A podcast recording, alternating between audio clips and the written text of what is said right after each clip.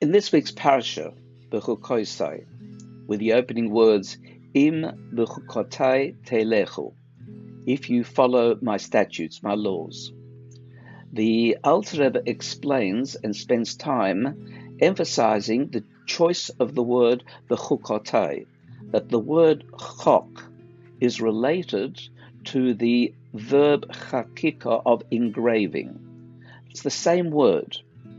And we know that on the Ten Commandments, on the Luchos, the two tablets which Moshe Rabbeinu brought down, the letters were engraved within the stone, sapphire actually it was.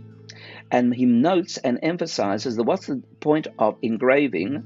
That the communication is entrenched within the material which the communication derives from. It's one and the same material, as opposed to normative writing pen on paper or quill on parchment, where you have a separate surface spreading over the base, and that is the surface of the ink spreading over the background of the parchment or the paper.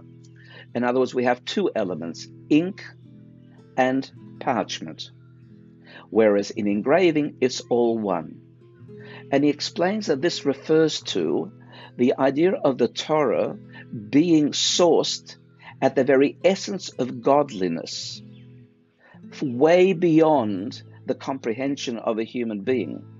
In fact, in Kabbalistic terms, way beyond the first highest world of Atzilus, because we're talking about the Torah at the level of connection to Hashem intrinsically. That's why the engraving aspect represents that profound connection. But at that connection, you and I have no capacity to be able to have a Torah. So Hashem employs the mechanism which we call tzimtzum, contraction, to be able to contract the level of the Torah from these higher spiritual forms down within the worlds that you and I ultimately in our world can recognize it as a book, meaning letters on paper. That becomes already the second format, ink on parchment. So we now have two formats of the Torah. At the essence, where it's engraved, it's all one. And at our level, we have two.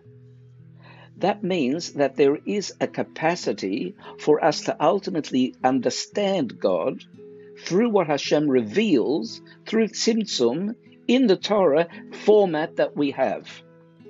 He goes on and explains that this is also representative within the Jewish soul. Within the Jewish soul, there are also two levels.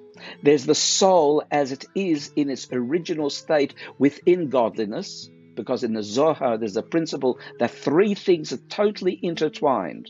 What are the three things? They are the Torah, God, and the Jewish soul, totally within one. And therefore, at its highest level, the Jewish soul possesses within it also the Torah and godliness within the one element of Jewish soul. However, once the soul comes down to this level, what we have is the separation God above, we have the Torah as a script, and there is our soul, the lower level as well. So it's fascinating how we have this notion of engraving, unification, and the idea of writing, which means elemental separation and they help us understand the nature of our soul, which is ultimately located at the point of engraving, and also the soul that is representative of ink on parchment. So, recognizing those two elements, let's spend a little bit of time trying to be able to be conscious of this duality in a way that allows us to understand that we are connected at the highest level while we manifest ourselves at this level. So gently close your eyes and just become aware that the top of your head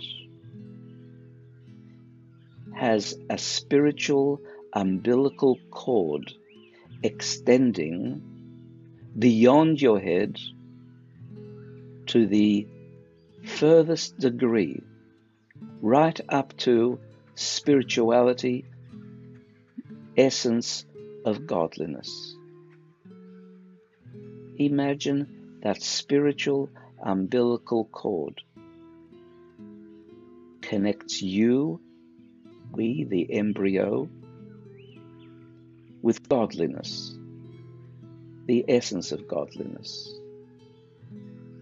and feel the sense of being spiritually fed through this spiritual umbilical cord constantly, maintaining us, maintaining our existence, maintaining our significance from the highest level where our soul is engraved within godliness and flows the food of Torah down to our level, where here also we are imbued with godliness and Torah that feeds us constantly, feeds our soul, and thereby feeds our body through the soul's animation of the body.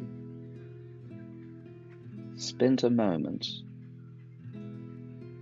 in gratitude that this spiritual umbilical cord constantly maintains us with the purest and highest aspect of godliness at the level of chakiko, engraving, and yet manifests here almost impossibly in the physical world where it is as if God is written ink on parchment on our soul.